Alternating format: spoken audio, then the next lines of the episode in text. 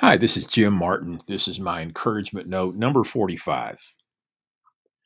I was looking again at Psalm 73 this morning, and uh, Psalm 73 is this wonderful reminder that even though life uh, can be very hard, that uh, God gives us uh, several reasons to be encouraged every day.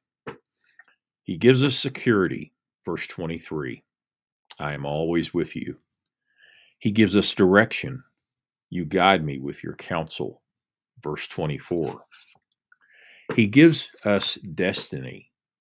Verse 24 again. And afterward you will take me into your glory. And he gives us strength. Verse 26. God is the strength of my heart and my portion forever.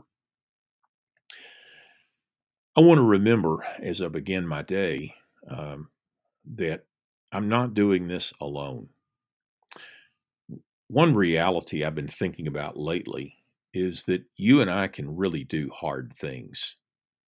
And we often are, are called upon to do hard things uh, that we didn't expect and that we don't enjoy. That can be anything from a relationship difficulty to a health issue. But by the grace of God, through the power of the Spirit, and through his promises, such as this one, such as these that I've mentioned out of Psalm 73, we can do hard things.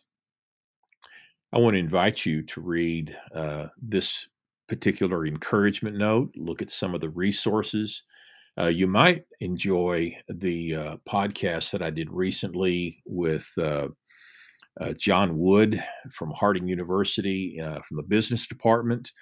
Um, it's all about replenishing the soul. You'll find that uh, in the resources, and some of you will enjoy that.